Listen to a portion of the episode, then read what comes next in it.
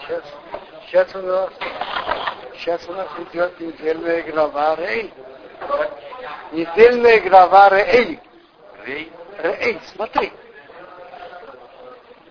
Я даю перед тобой и благословление и проклятие. Бог говорит еврейскому народу, я даю перед вами сегодня благословление и проклятие. Благословление, если послушаете заповеди Бога вашего, Бога вашего, которые я велю сегодня, а проклятие, если не послушаете. И отойдете, и пойдете за идолом.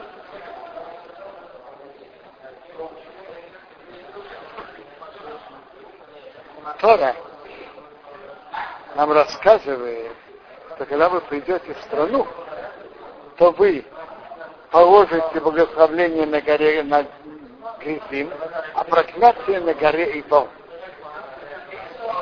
Есть еврейские колена разделились, часть зашли на гору Гризим, шесть колен на горе Гризим, шесть колен на горе Ивал. Знаете, знаете, где эти горы находятся? Они находятся на севере после Шхема. Там есть две горы.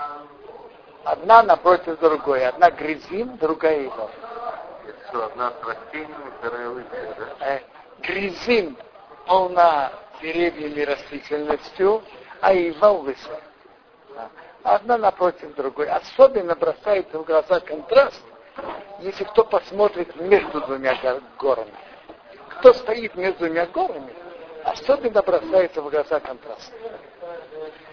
Так евреи шесть колен сошли на гору Гризим, шесть колен на гору Ивал, левиты в середине, повернулись к горе Гризим, сказали, благословлен, кто не будет делать идола. Все говорят аминь. Повернулись к горе Ивал, проклят тот, кто будет делать идолы. Все говорят Ивал. И так далее. Благословлен тот, кто не будет относиться пренебрежительно к отцу и матери.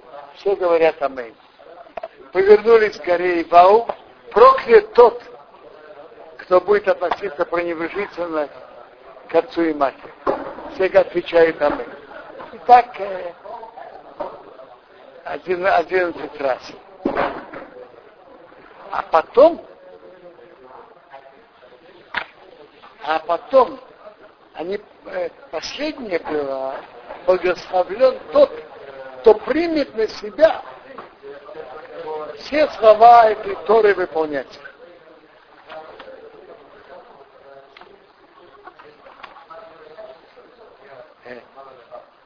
Все отвечают Аминь. И то же самое проклят кто не возьмет на себя выполнять. Это все подробно говорится в главе Китабот. Я был там несколько раз. И обратил на это внимание, как гора Гризим покрыта вся деревья, деревьями, растительностью, травой, а гора Ива лысая.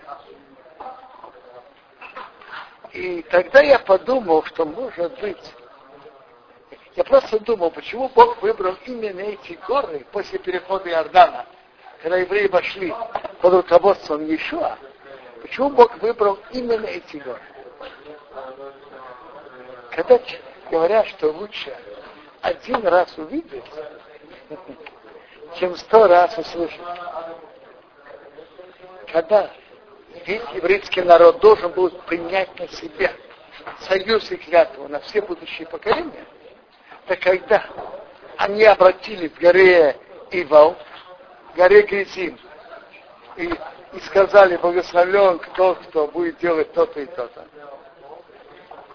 Так они видят перед собой наглядно, как выглядит благословление.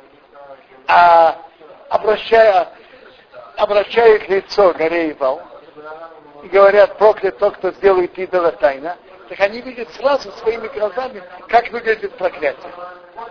И более того, это тоже интересное явление.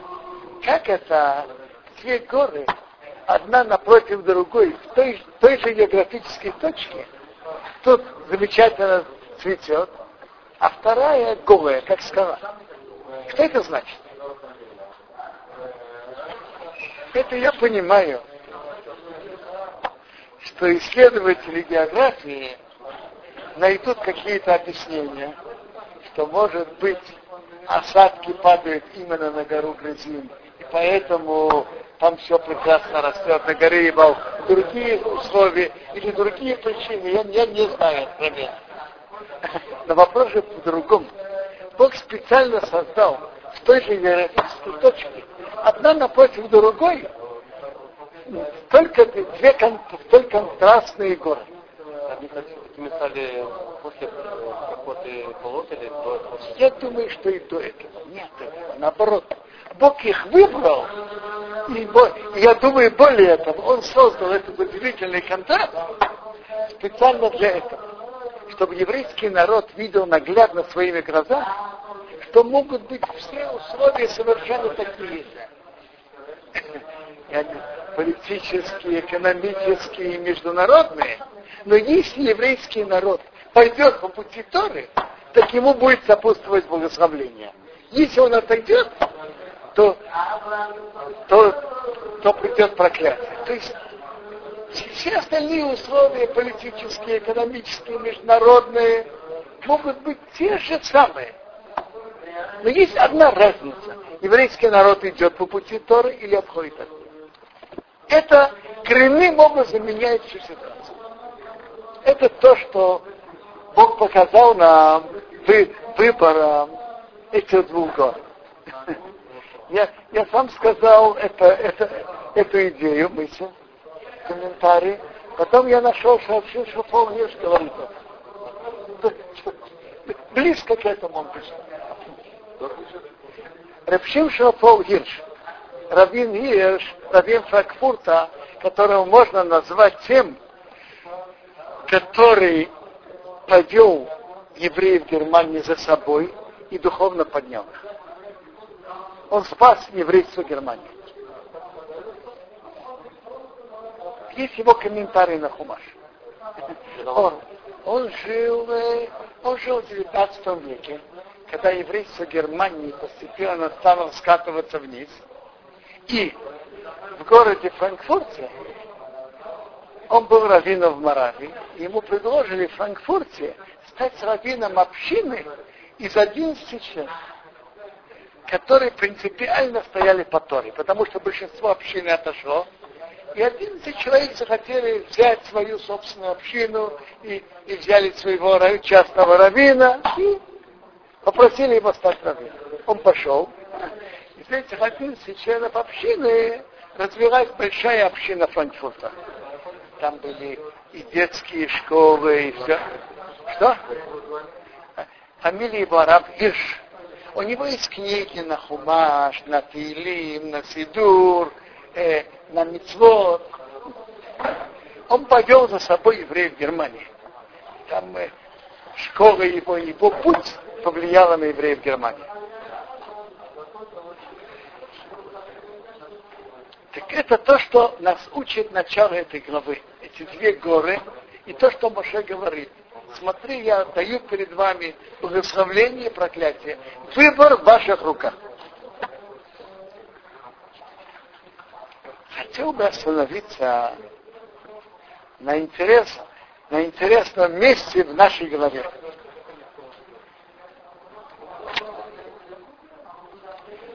Там, Что? Там был на был храм э, Ким или какого-то, да? Сейчас там был остался или... Смотрите, самаритяне, самаритяне поставили там свой жертвенник. Но это же, это же не по Торе. Не потом. Не по Торе. Там, там Что, что интересно, что приказ Бога был поставить жертвенник именно написано в Торе на горе Ибон.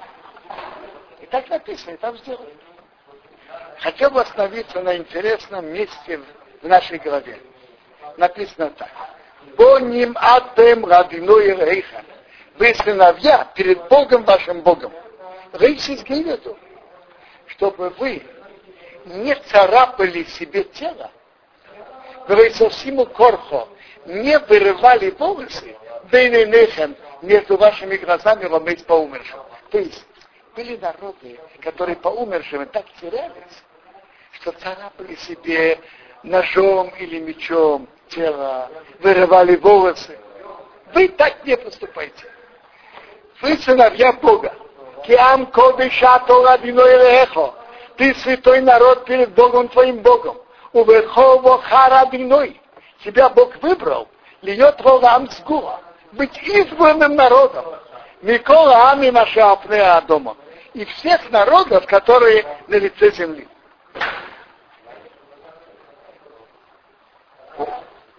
Э, что это, что это значит? И какая связь с тем, что вы сыновья Бога, с тем, чтобы вы не царапали, не делали себе царапины и не вырывали волосы?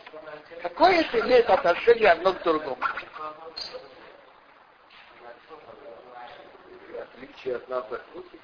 Что, какое отношение имеет? Значит, Раша говорит так, вы сыновья Бога, вы принцы, сыновья Бога, вы что бы не делали, как другие народы делают. Вы пиши атем банавшо маком. Вы сыновья Бога. Ватум руили и сной. Вы должны быть красивыми. Тут ему крохи. Не поцарапанные с вырванными волосами. То есть так. Вы принцы, и вы должны быть, выглядеть красиво внешне тоже, говорит Раши. Вы должны быть как сыновья Бога, как принцы, не должны быть поцарапанными, вырванными волосами. Это не, не подходит вашему достоинству сыновей Бога принца.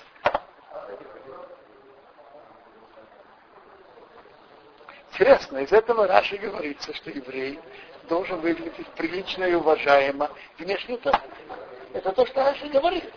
Вы сыновья Бога, так вы должны выглядеть, как подобает принцу.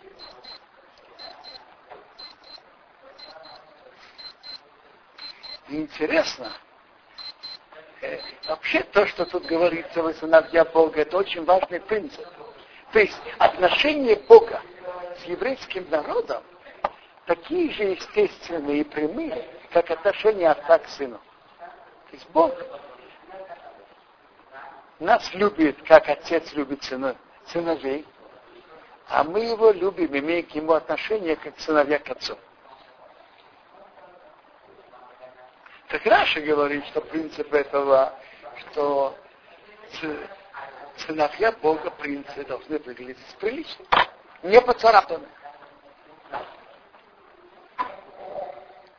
И Венезре объясняет это другим путем, чем Раша. Ибо Нетра говорит так. Раз вы сыновья Бога, как мы уже говорили, отец любит своих сыновей. Любит. Бог любит еврейский народ. Раз вы сыновья Бога, и мы знаем, что Бог вас любит, больше, чем папа любит сына, не царапайте себя на все, что произошло. На все, что произошло. Потому что я все, что происходит, с вами это к добру. Ведь определенно Бог вас любит.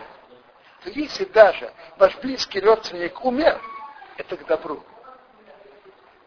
Есть на этом причина. Вы имеете вину, даже вы это не понимаете. Кашела и обину, абони мактани майсиавием. Бывают маленькие дети, не понимают, что их папа делает. Раки слухов, но они полагаются на папу. То, что папа делает, он знает, что он делает. То есть так. И это не говорит, что не надо вообще переживать о смерти близкого. Но настолько терять себя, чтобы царапать себя или вырывать волосы, настолько теряться это не Поэтому вы так не поступайте.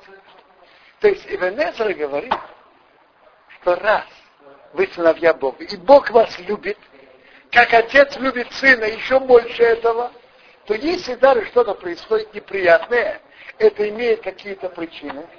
И если Бог это сделал, то в конечном итоге это к лучшему. И поэтому настолько переживать, чтобы теряться до того, чтобы себя царапать и вырывать волосы, вы не должны. Даже вы не понимаете, почему Бог так сделал, но То, что Бог делает, это к добру. Откуда вы знаете, что это к добру, а может просто наказание? Может быть страшное наказание. Так это вы сыновья Бога. И Бог вас любит, как отец любит своих сыновей. Как раз так все, что Бог делает с вами к лучшему. Это объяснение Венесра. Очень интересно. Вы сыновья, и Бог вас любит, то даже если что-то произошло, настолько переживать, чтобы теряться, чтобы вырывать волосы, вы не должны.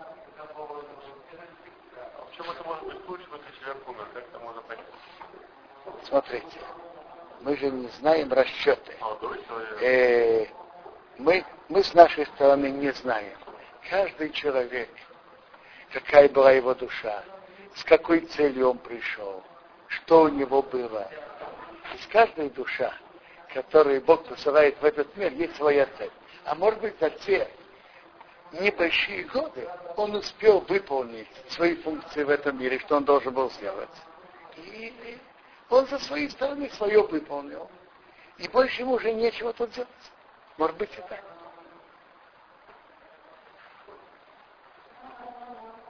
То есть мы же тут приходим на какое-то, так сказать, посланничество, на какое-то время. Мы, мы знаем расчеты Бога. Каждая душа, каждый человек, кто приходит, для чего он приходит, насколько, для какой цели мы это знаем. Мы же это не знаем.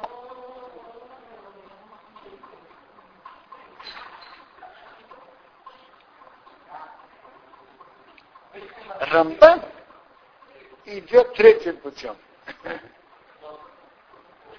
Рамбан говорит, тут же написано, Киам ходишь атова кеха. Ты святой народ перед Богом, твоим Богом. А раз ты святой народ, о чем это говорит? Что душа человека остается. Ведь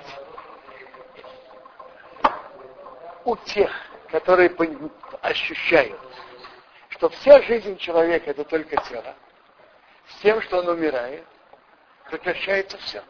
Это полная гибель, полное уничтожение. Поэтому можно понять, что они очень сильно переживают о смерти близкого. Потому что все, что было, уже пропало, больше ничего нет. Но вы, написано, вы, ты святой народ перед твоим Богом, и ты любимый Бога, так определенно душа остается. И Бог заботится, чтобы душа не затерялась.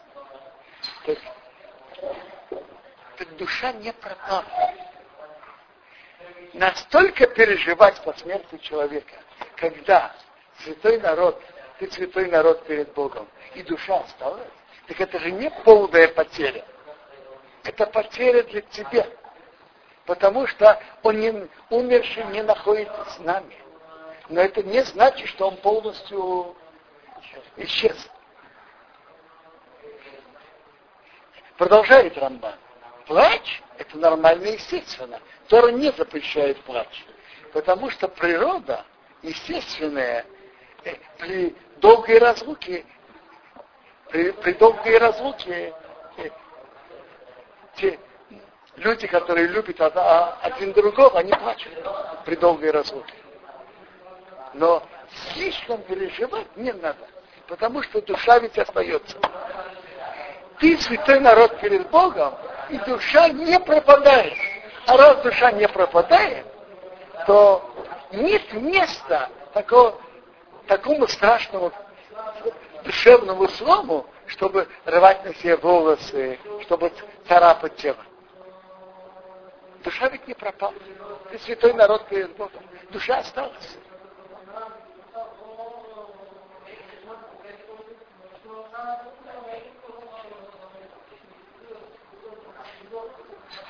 Душа не пропала.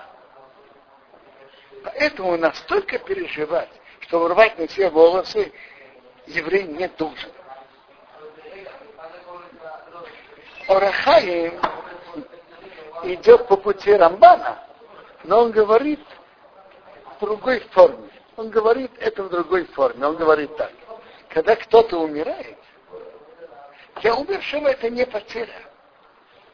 Э, это, он говорит, подобно как кто-то послал своего сына заниматься торговлей в другой город. И потом отец позвал сына обратно. Сын уже не находится в том городе, куда его послали. Но, но он существует, он существует в другом месте. Он вернулся к своему же отцу. Он вернулся к источнику жизни. Поэтому настолько сильно переживать, чтобы рвать на себе волосы или царапать, нет места. Он, он же вернулся к своему источнику. Мы переживаем, что он не с нами. Но настолько переживать, чтобы царапать и рвать на себе волосы мы не должны. Что?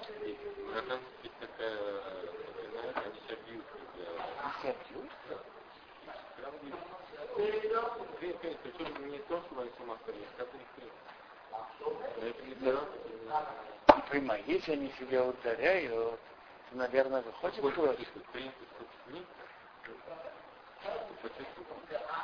Надо кто-то мотив. Если это не такой Знаете что? Если можете провести Геродея вторую часть, посмотрим, что написано. Геродея вторую часть. Или, или что?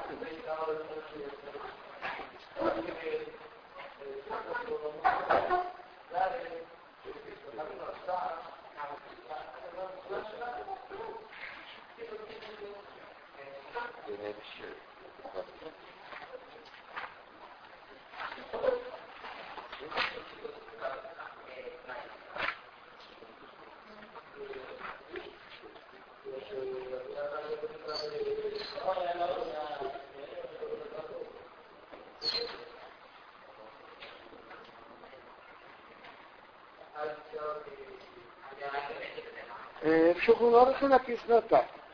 Есть, кто говорит, есть решение давки среда, царапать. А если он ударяет рукой по телу, и кровь выходит, можно. А есть кто запрещает.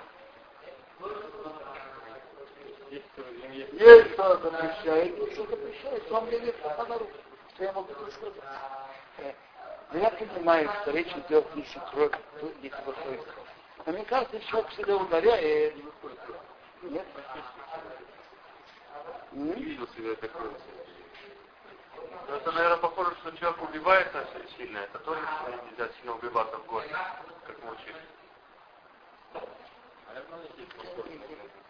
Я, я не знаю.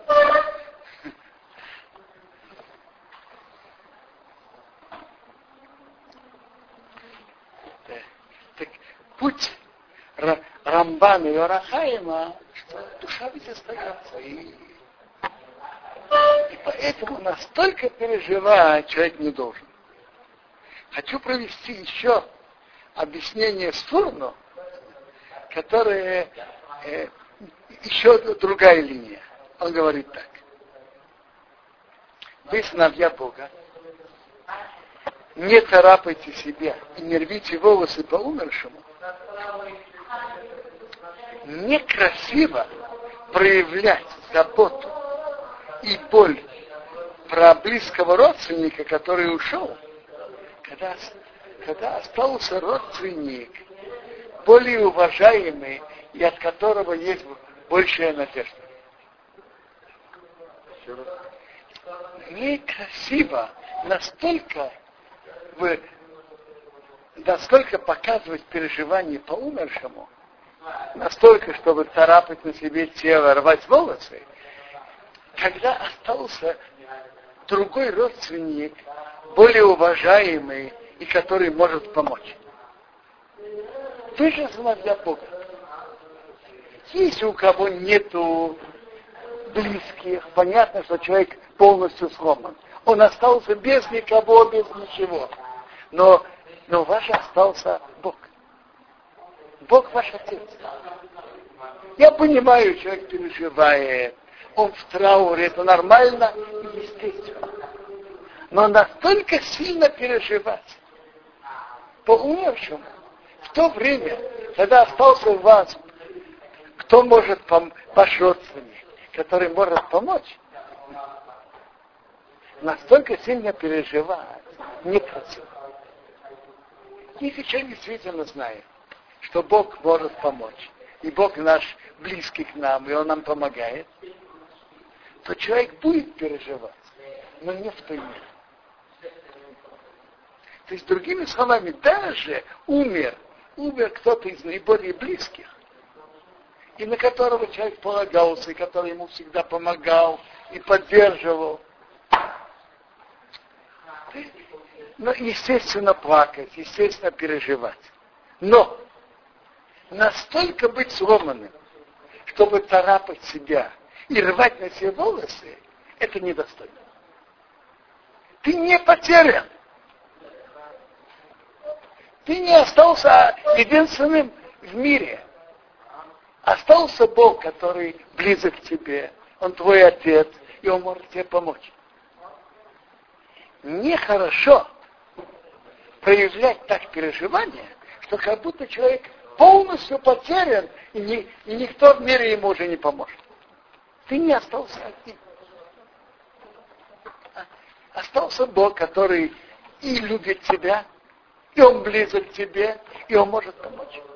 И раз вы сыновья Бога, и переживать по умершему это нормально и естественно. Но настолько проявлять переживания, настолько, чтобы царапать себя и рвать на себе волосы, это недостойно. Человек должен знать, что он не остался одним в любом, в любом случае. Есть Бог, который может ему помочь и который хочет ему помочь. Это то, что я хотел сказать.